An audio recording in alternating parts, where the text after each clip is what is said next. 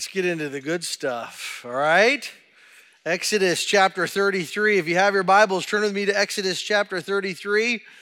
We're going to read the entire chapter, so if you tune me out after the first 200 words, at least they were the good ones. So let's do it. Exodus chapter 33. The other thing is, it's always a challenge because I want to make it interesting. The Word of God is interesting. So let's, uh, let's hear it. The Lord said to Moses, Depart, go up from here, you and the people whom you have brought up out of the land of Egypt, to the land of which I swore to Abraham, Isaac, and Jacob, saying, To your offspring I will give it. I will send an angel before you, and I will drive out the Canaanites, the Amorites, the Hittites, the Perizzites, the Hivites, and the Jebusites Go up to a land flowing with milk and honey, but I will not go up among you, lest I consume you on the way, for you are a stiff necked people. When the people heard this disastrous word, they mourned, and no one put on his ornaments. For the Lord said to Moses, Say to the people of Israel, You are a stiff necked people. If for a single moment I should go up among you, I would consume you. So now take off your ornaments that I may know that know what to do with you. Therefore the people of Israel stripped themselves of their ornaments from Mount Horeb onward. Now Moses used to take the tent and pitch it outside the camp far off from the camp, and he called it the tent of meeting. And everyone who sought the Lord would go out to the tent of meeting, which was outside the camp. Whenever Moses went out to the camp, all the people would rise up and each would stand at his tent door and watch Moses until he had gone into the tent. When Moses entered the tent, the pillar of cloud would descend and stand at the entrance of the tent, and the Lord would speak with Moses. And when all the people saw the pillar of cloud standing at the entrance of his tent, all the people would rise up and worship, each at his tent door. Thus the Lord used to speak to Moses face to face, as a man speaks to his friend. When Moses turned again into the camp, his assistant, Joshua the son of Nun, a young man, would not depart from the tent. Verse 12 Moses said to the Lord, See, you say to me, Bring up this people, but you have not let me know whom you will send with me.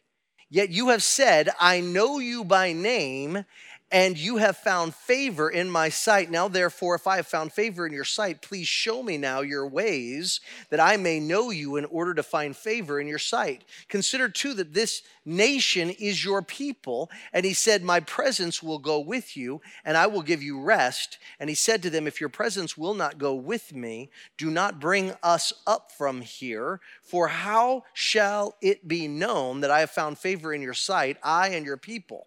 Is it not in your going with us so that we are distinct, I and your people, from every other people on the face of the earth? And the Lord said to Moses, This very thing that you have spoken, I will do. For you have found favor in my sight, and I know you by name. Moses said, Please show me your glory. And he said, I will make all my goodness pass before you, and will proclaim before you my name, the Lord. And I will be gracious to whom I will be gracious, and show mercy on whom I will show mercy. But he said, You cannot see my face, for man shall not see me and live. And the Lord said, Behold, there is a place by me where you shall stand on the rock. And while my glory passes by, I will put you in the cleft of the rock, and I will cover you with my hand until I have passed by. Then I will take away my hand, and you shall see my back, but my face shall not be seen. Let's pray. Precious Father, thank you for your word. Thank you that it's truth. I pray, Lord God, that this would be a lamp unto our feet and a light unto our path. I pray, Lord God, that in the power of your Holy Spirit, it would be a double edged sword and it would divide between our soul and spirit and our bone and our marrow. I pray, Lord God, that you would teach us your truth, for your word is truth. You said, sanctify us through your word because your word is truth.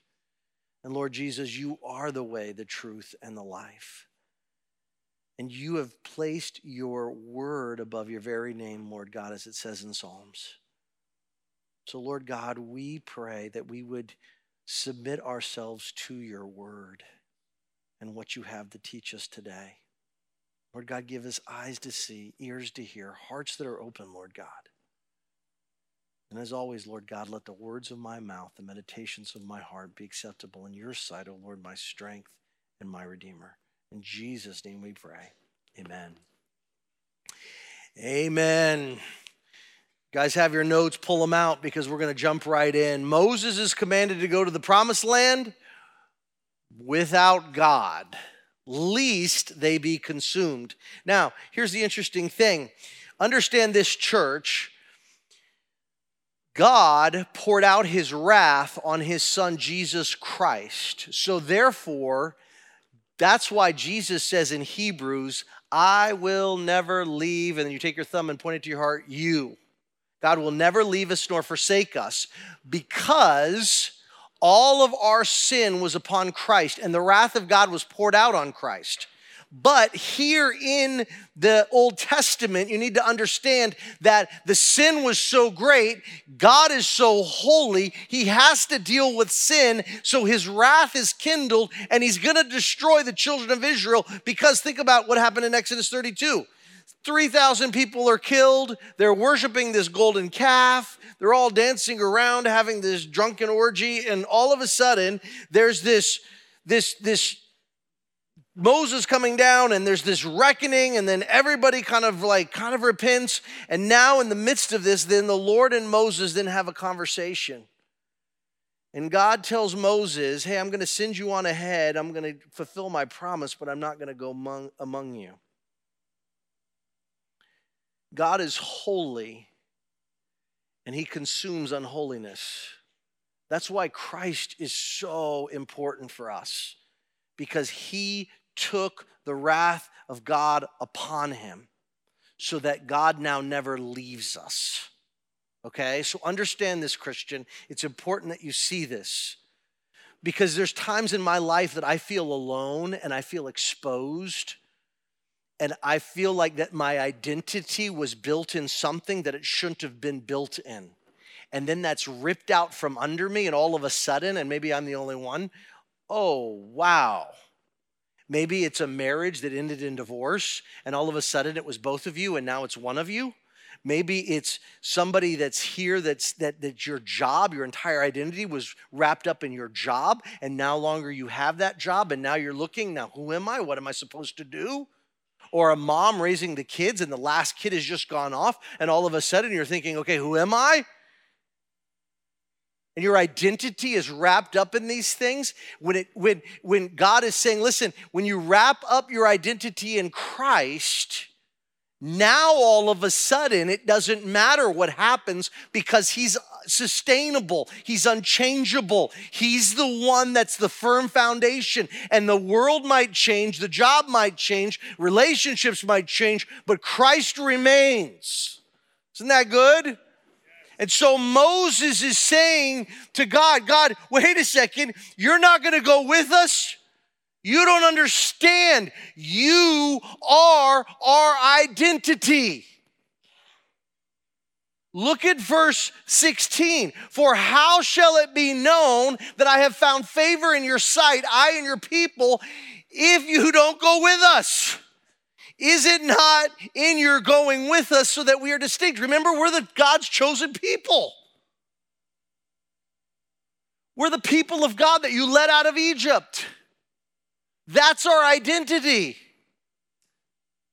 Remember the, the cloud, God, by day and the pillar of fire by night? We're, our entire identity is you.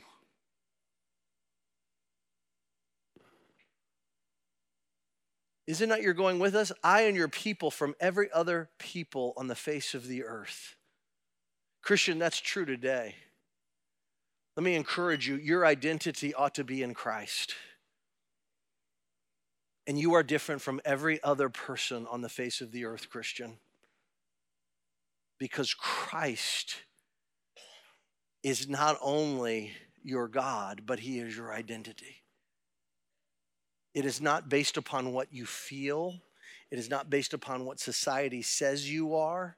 It's not based upon any of those things. It needs to be based upon Christ. Isn't that beautiful?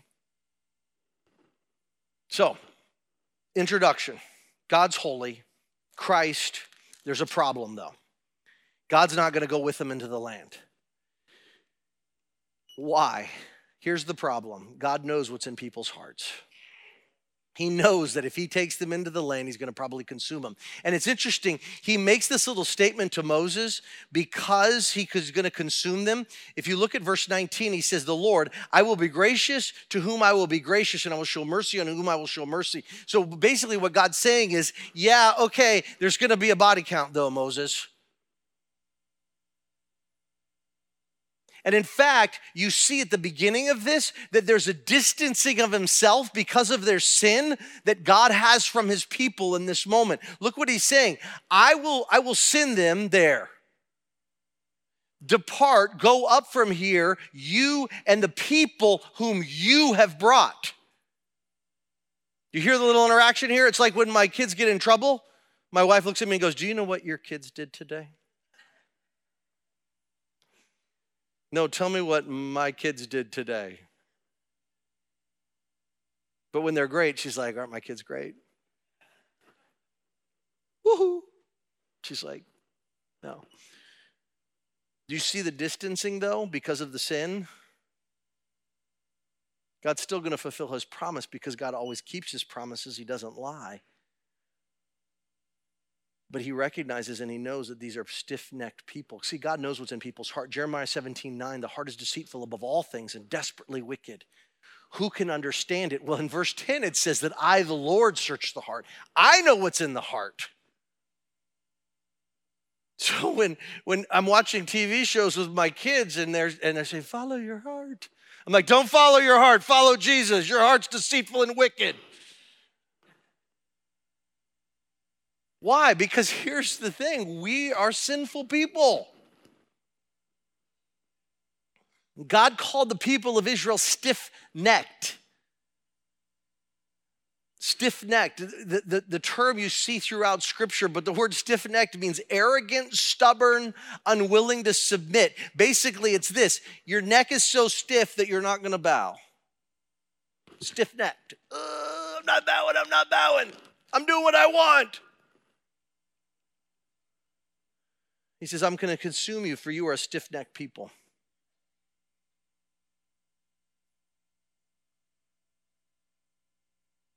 He knows that their actions, although they are doing the right thing, they're not being the right person. People were told to strip off their ornaments. So when they heard this, they mourned, and no one put on his ornaments. Now, it's interesting. The ornaments Remember how they made the golden calf in Exodus 32? Aaron said, Give me all your earrings, your gold earrings, and they made the golden calf. Okay, and they carved and fashioned this golden calf.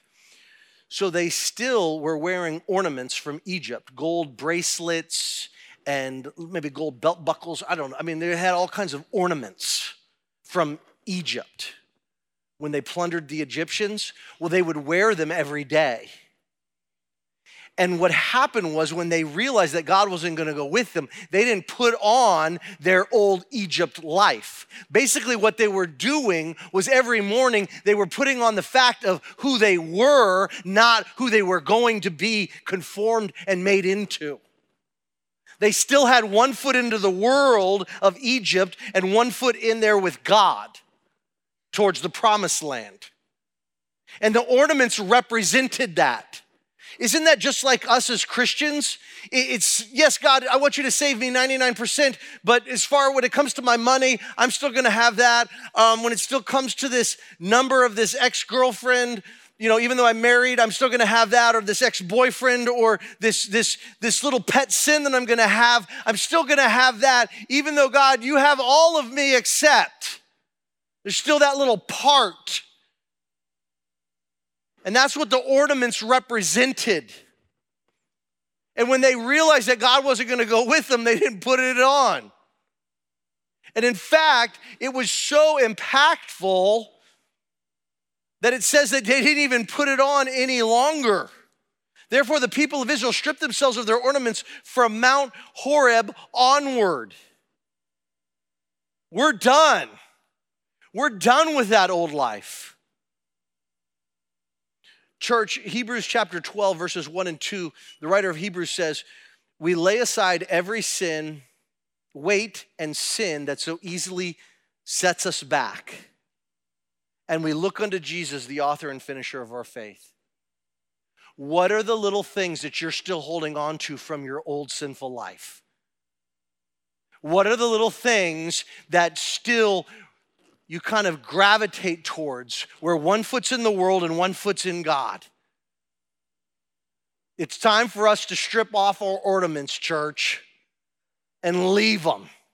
See, because here going forward, we're to see the tabernacle and they do an offering, and all of a sudden, because they're not wearing their ornaments anymore and they're not defined and that wasn't their identity anymore, when they take the offering, you're to see this when they build the tabernacle that they give generously to build this tabernacle of all of their gold and all of their extras because that wasn't their identity anymore. They weren't even wearing them anymore. Isn't that cool?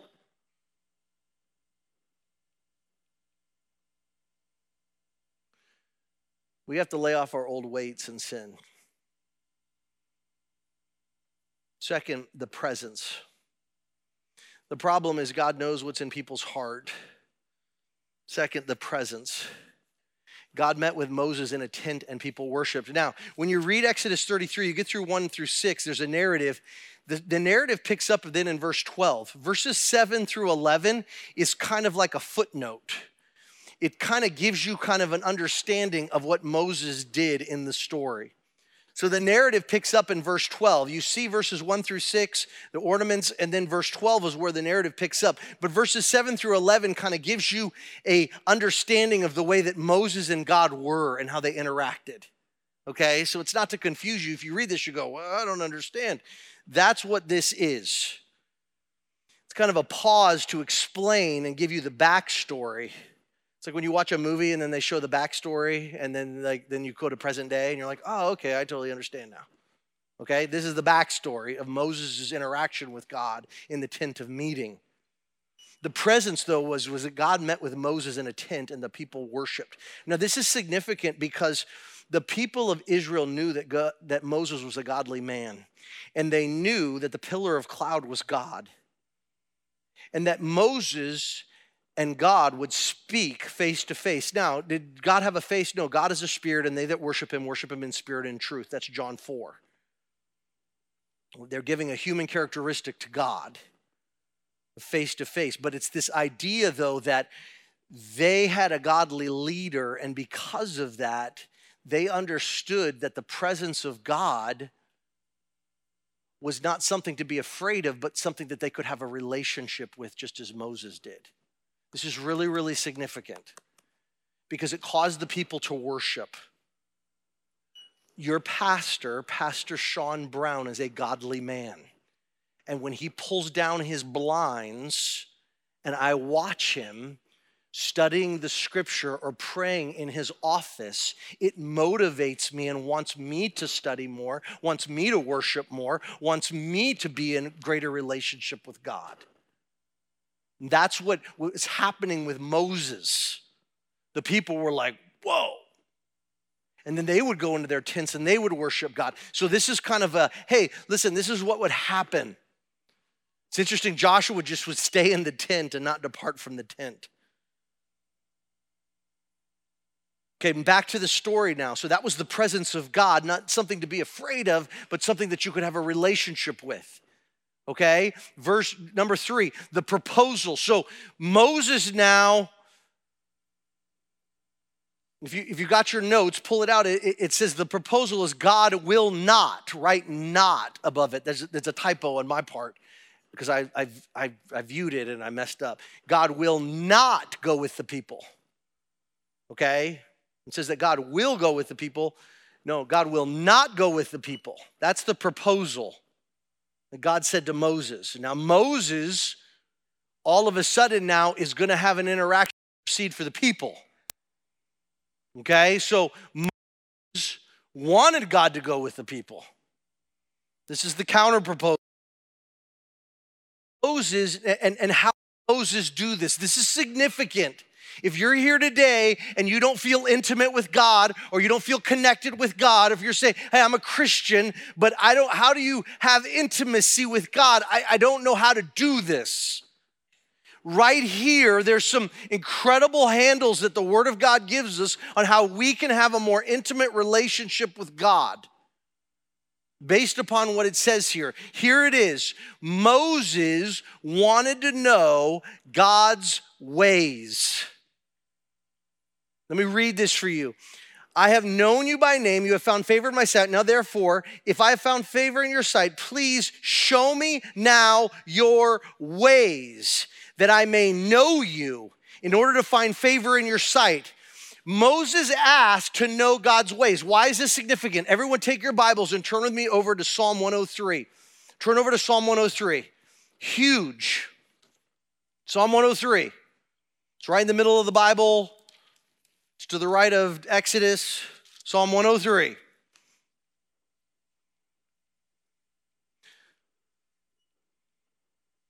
On my Bible, it's 1217 page. That's because I use the big print, so I don't have to wear glasses.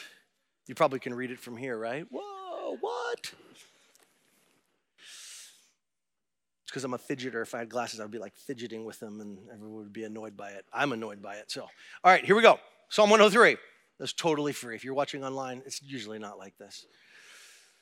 Psalm 103 7. He made known his ways to Moses, his acts to the people of Israel. Now, this is so significant. Moses asked to know God's ways, he wanted to know God's character. He wanted to appeal and intercede for the people based upon God's character. In Psalm 103, it says, He made known His ways to Moses, but His acts to the people of Israel. Understand this the people of Israel only knew what God could do for them, not who He was. Moses wanted to know who God was. I think there's a lot of Christians that only know the works of God, the acts of God. They don't know the character of God. And let me share something with you, church. If you only know the acts of God, you don't know God. God is so much more. He's so big, much bigger than just his acts. And to know how he works is to know his character. God is holy. Did you know that the Bible says that every time the angels worship around the throne for all eternity, from eternity past to eternity future, they say, Holy, holy, holy is the Lord God Almighty, who was and is and is to come. You think the angels in heaven are going, Holy, holy, holy is Lord God Almighty, who was and is and is to come. Holy, holy, holy, holy is the Lord God Almighty, was and is and is to come. You think they're bored? No way. Why? Because he's an eternal God. And every time they look at God, they go, That is holy. God is holy. That characteristic of God right there is holy. And they bow the face. And then they look up again and see a new characteristic of God and they go, That's holy. And then they bow the face again. And they can do this for all eternity because He's holy. And every characteristic of God and every person of God, He's an eternal God with eternal characteristics. And He's revealed Himself and His character through His Word. And to know God is to know His Word. And to recognize that we don't want to just know your acts, God, we want to know you. When you pray, are you praying for the God to do a work? Or are you praying for the work? Are you saying, God, give me this work, give me this work? Or are you praying to the God of the work? God, I want you. Not what you can do.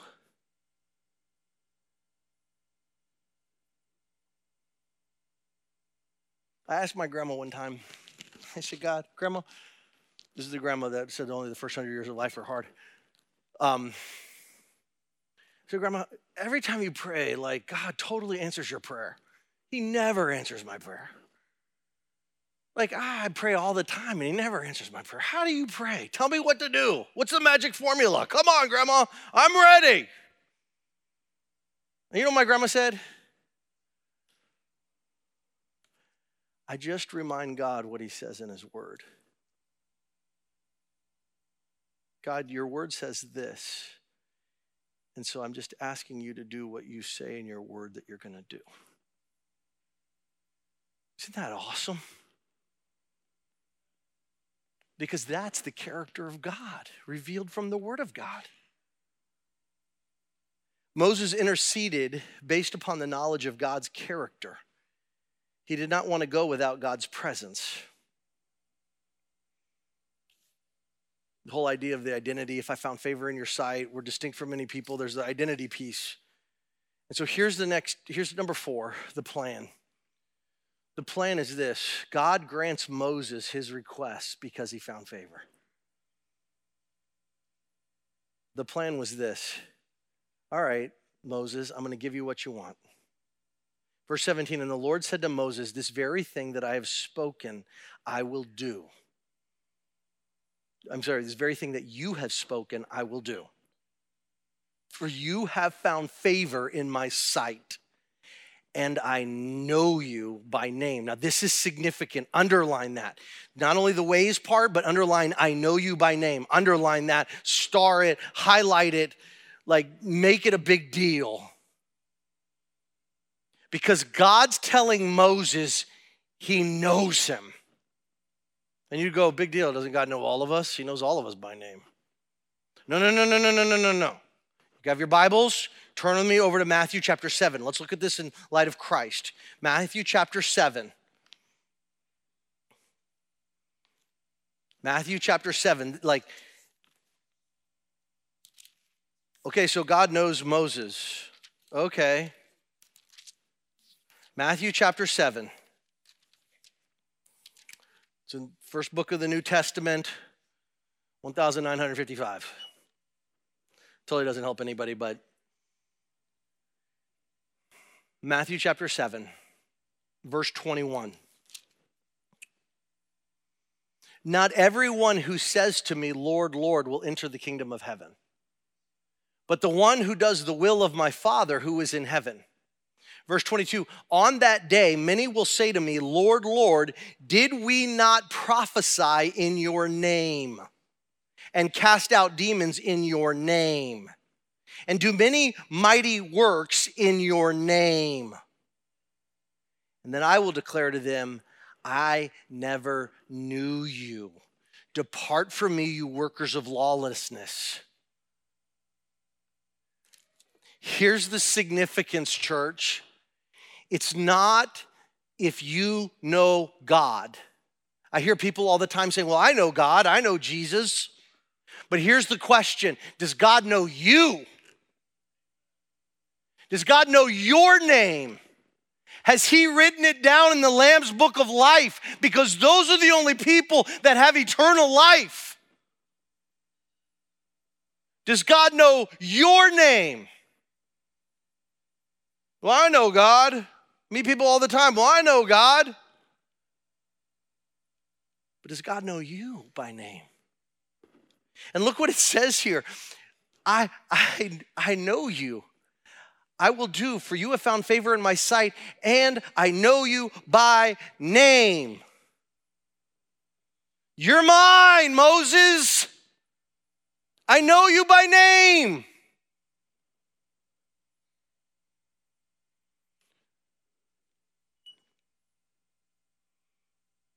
Does God know us by name? And this is how he knows us by name. When we bend the neck, when we bend the heart, when we bend our life and we say, Lord, I am so sorry for my sins. When we repent of our sins, we believe the message of the gospel that Jesus is God, Jesus died on the cross for our sins, Jesus bodily rose from the dead, and we receive Christ into our life.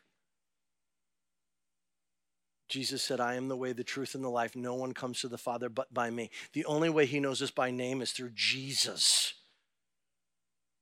Jesus interceded for us and he, he, he, interceded for us. He took the wrath of God upon him and then he went to the cross and he died for us. For all of our sins, past, present, and future. And it's when we say, Lord Jesus, I am so sorry for my sins and I repent of them right now and I give you my life that the God of the universe, then, through the power of the Holy Spirit, comes and dwells inside us. And we believe the message of the gospel, and then we receive Christ. Then he knows us by name. You might know God, but he might not know you by name. Yeah. Talk about convicting. That got me.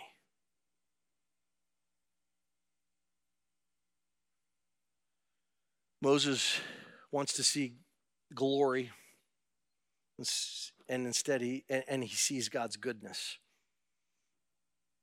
James 1:17, write that down, and then Psalm 23, 6. Psalm 23, 6, we all know Psalm 23. If you've ever been to any funeral, Christian funerals, they always quote it. But it says, Even though I walk through the valley of the shadow of death, I will fear no evil, for you are with me. Your rod and your staff, they comfort me. You prepare a banquet in the presence of my enemies. You anoint my head with oil. My cup runneth over. Then it says, Surely goodness and mercy will follow me all the days of my life and I will dwell in the house of the Lord forever. He's talking about the goodness and in James 1:17 it talks about that every good and perfect gift comes down from our Father of lights in whom there is no shadow of turning. God wants to see, Moses wants to see his glory and sees his goodness. Do we see the goodness of God as the glory of God in our life? Do we recognize that every good gift that comes down to us is from God?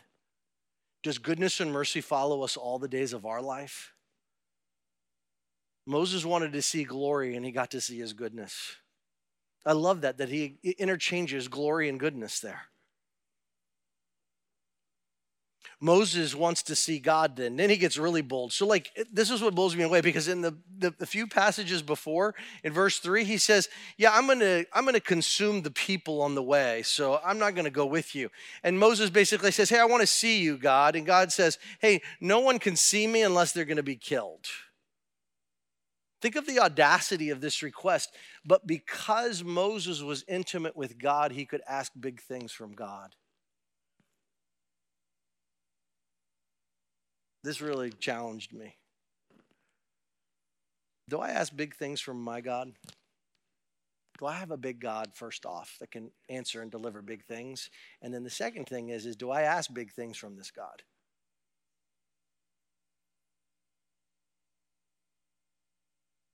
Man, that was like that one like got me. I was like, "Oh man."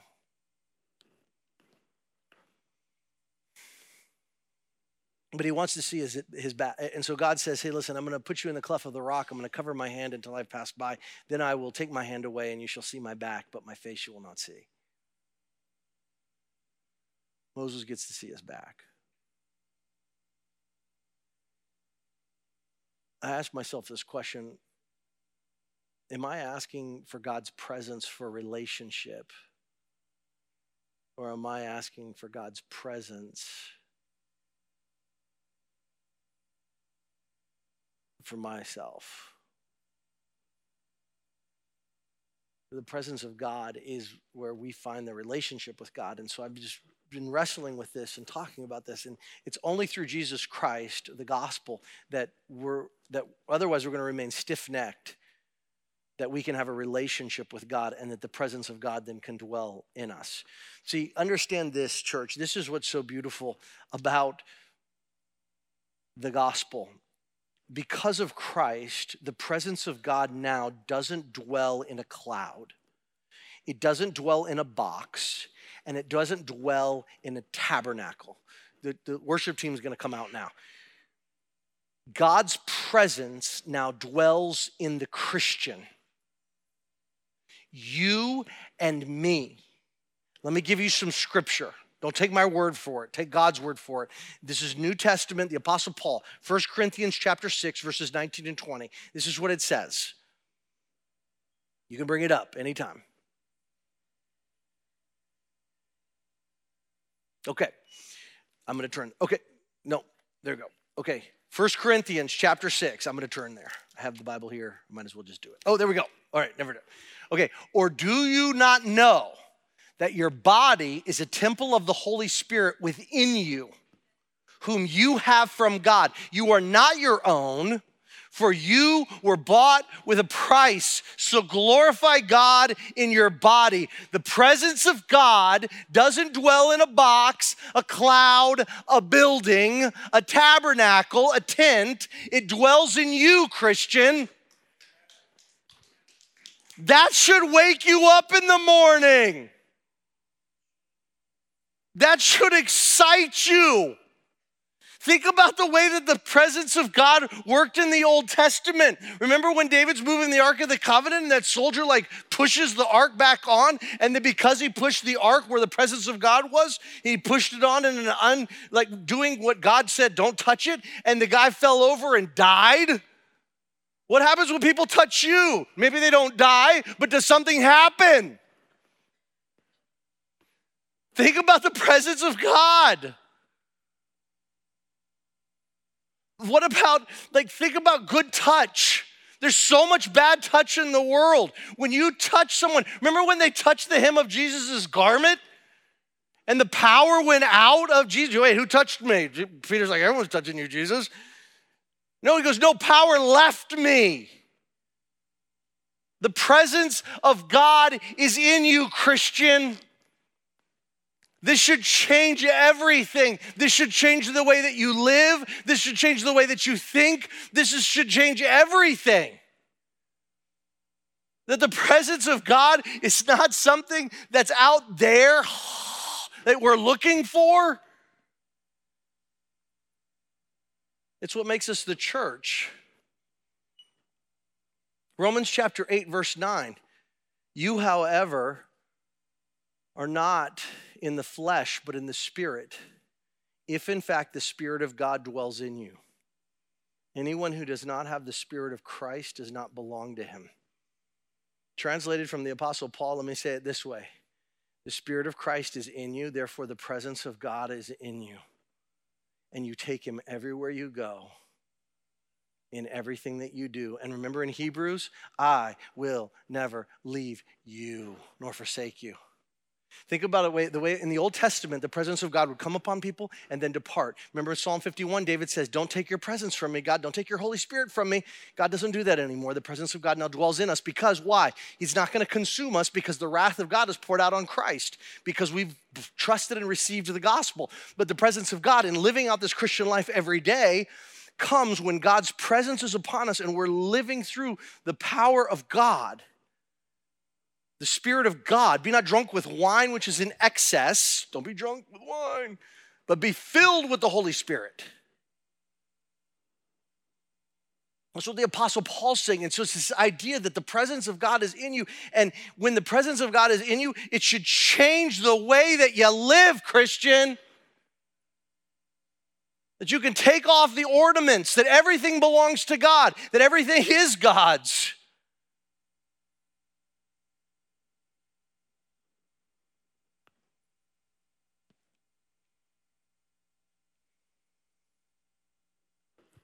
At some point the worship team is going to come join me. So I, I, I called them out before, but maybe they won't. I don't know. If you're happy and you're Chloe, wrap your heads. Okay, all right. Come on out. Come on out.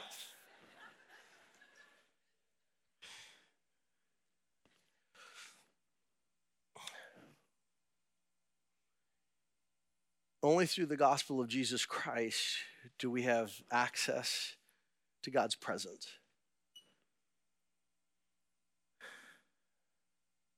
And as I was reading this this week, man, it totally got me.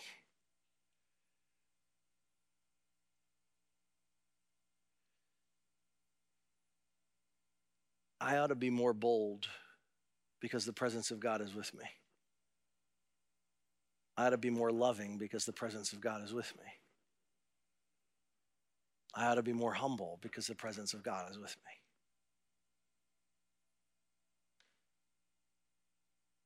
I ought to be more gentle. Just go through Galatians 5:22. Fruit of the spirit is love, joy, peace. I ought to be more self-controlled. I ought to be more faithful. Because the presence of God is in me. If you're here today and you've never received Jesus Christ, you don't know the presence of God in you, and, and there's nothing I can do about that. If you're here today and maybe you know the acts of God, but you don't know the ways of God and the character of God, it, my, my prayer for you, Christian, is that you would stop focusing on the acts of God and start focusing on God and who He is. Not what He does, but who He is and that you would focus your attention upon Christ. He is our greatest treasure, He is our love. He's the one that takes these really this really messed up life standing before you and he makes it something usable. And wherever you are and whatever you've done, it doesn't matter because when you come before Jesus, if we confess our sins, He's faithful and just to forgive us of our sins and to cleanse us from all unrighteousness. Charles Spurgeon said this. He said, The, the, the older I get, the longer I, I follow Christ, the more I realize how much how wicked and sinful I am. I've, I've, never realized how sinful I am. I'm so sinful. And he says, and in the same moment, the more and more I realize how sinful I am, the more and more I realize how loved I am. That's the gospel. For God so loved the world that he gave his only begotten Son, that whosoever believes in him should not perish, but have everlasting life. If you're here today and you've never received Jesus Christ, there'll be some people up here that would love to take a Bible and show you and and, and have you receive Christ if you're here today and you're struggling and you're just like, man, I'm just, everything is a struggle. Everything is hard. There's people that want to pray with you and they want to encourage you and they just want to love you. As we connect with God in corporate worship, recognize that as we sing, as we, as, as we interact with each other, that we are walking and talking little arks of the covenant, temples of the Holy Spirit of God. And not for us, but for those that have have yet to hear, so that every tribe and tongue and nation around the throne. I'm going to Ukraine in a couple of weeks. They're running out of medical supplies, shocker, and they're sending them all to the front line. And, and, and Coastal, because of your generosity, and this is the presence of God, it, it, it's the, it, because of your generosity, we've prayed, and we're going to bring over a bunch of medical supplies to give to these churches and these Christians. Like that's that's God working through His people, and your faithfulness and we're going to Thailand and we're working with these, with these churches that are trying to take these girls and, and these boys before they get sold into sex trafficking. And they're taking them into their houses and we're helping these churches so they can support these kids. It's because of what God is doing and, and that the presence of God is in us, church. And what we're doing matters in eternity because the presence of because we're little temples of God. Don't miss it. Recognize that, that God is far more loving and gracious and wants to use you in ways that you've never even thought. And stop disqualifying yourself and just basically, I know I'm not much. You are because the presence of God lives in you. He sent his son Jesus to die for you and to rise from the dead. It's up to us to live that way, church. Let's pray. Precious Father, I pray for every person here. I pray, Lord God, in the name of Jesus, that your spirit would go forth and you would draw us to yourself and that we would be more in love with your son Jesus Christ, that we would live the way that you've called us to live. Thank you for your word. Thank you for its truth. It's in Jesus' name we pray. Amen.